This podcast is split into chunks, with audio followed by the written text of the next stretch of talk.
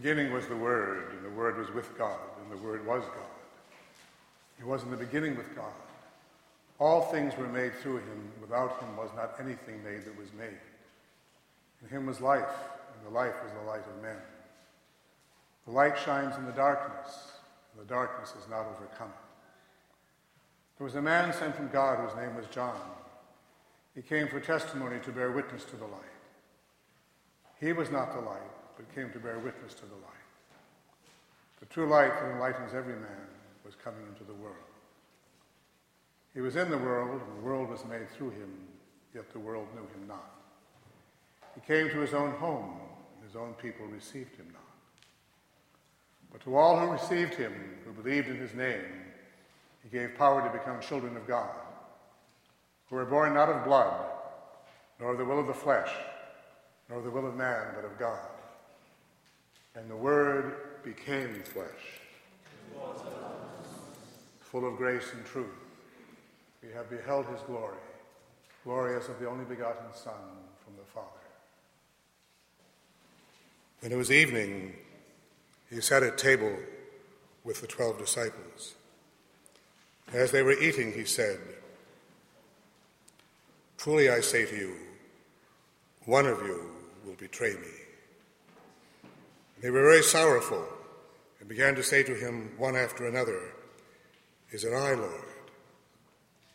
He answered, He who has dipped his hand in the dish with me will betray me. The Son of Man goes as it is written of him. but woe to that man by whom the Son of Man is betrayed. Would have been better for that man if he had not been born. Judas, who betrayed him, said, Is it I, Master? He said to him, You have said so. I have said before that in the presence of divinity, none of us can be certain of our own innocence.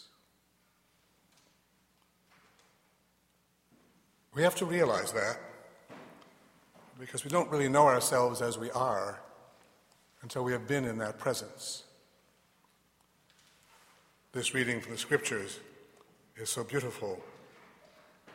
Our Lord announces to his disciples, to the twelve, once again, to the twelve, uh, that intimate group, the ones who were closest to him, the ones whom he had given a special love, the ones who had heard him preach had seen him heal, he announces that one of them, one of them will betray him. And they say, Is it I, Lord? A perfectly natural response. They know themselves. Is it I, Lord? Ten say, Is it I, Lord? One says, Who is it?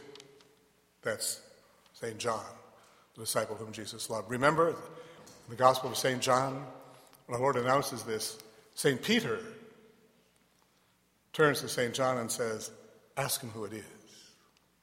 So you get the impression that the seating at the Last Supper wasn't as is often pictured in, um, in paintings, even in Da Vinci's painting, um, where Judas is like maybe five people down upsetting the salt. After that, it's always been bad luck, by the way, to upset the salt because of that painting. But you get the impression that really St. John was on one side of our Lord and Judas on the other. And on the other side of St. John was St. Peter, who then turned to him and said, Ask him who it is. And he does. He said, Who is it, Lord? The Lord said, It is the one to whom I shall dip piece into the dish and hand it to him. He dips it and hands it to Judas, who is probably at his right or his left. Uh, but our Lord then, having said that, Judas says, Is it I, Master? Because without the Holy Spirit, we cannot call Jesus Lord. Judas knows he's the one, and he has the audacity to ask that question Is it I, Master? And the Lord says, You have said so. Again, though, there's something beautiful in the other disciples not being sure whether they might not be guilty themselves. As in one sense, we all are. We are all those amongst those who betray the Lord. That's what sin is a betrayal. But like St. Peter, as I mentioned last week, we repent to the Lord. St. Judas repented, Judas repented to himself and despaired. St. Peter repented to the Lord, as did the other disciples, all of whom betrayed him, and in the sense that they deserted him. They didn't betray him, but they all left him. So you and I have then have done that too, and we now come to the Lord repentant, knowing that in his mercy he will always take us back. So we can spend some time now sitting with the Lord, uh, who loves us so much, um, and is always there to restore us to his friendship.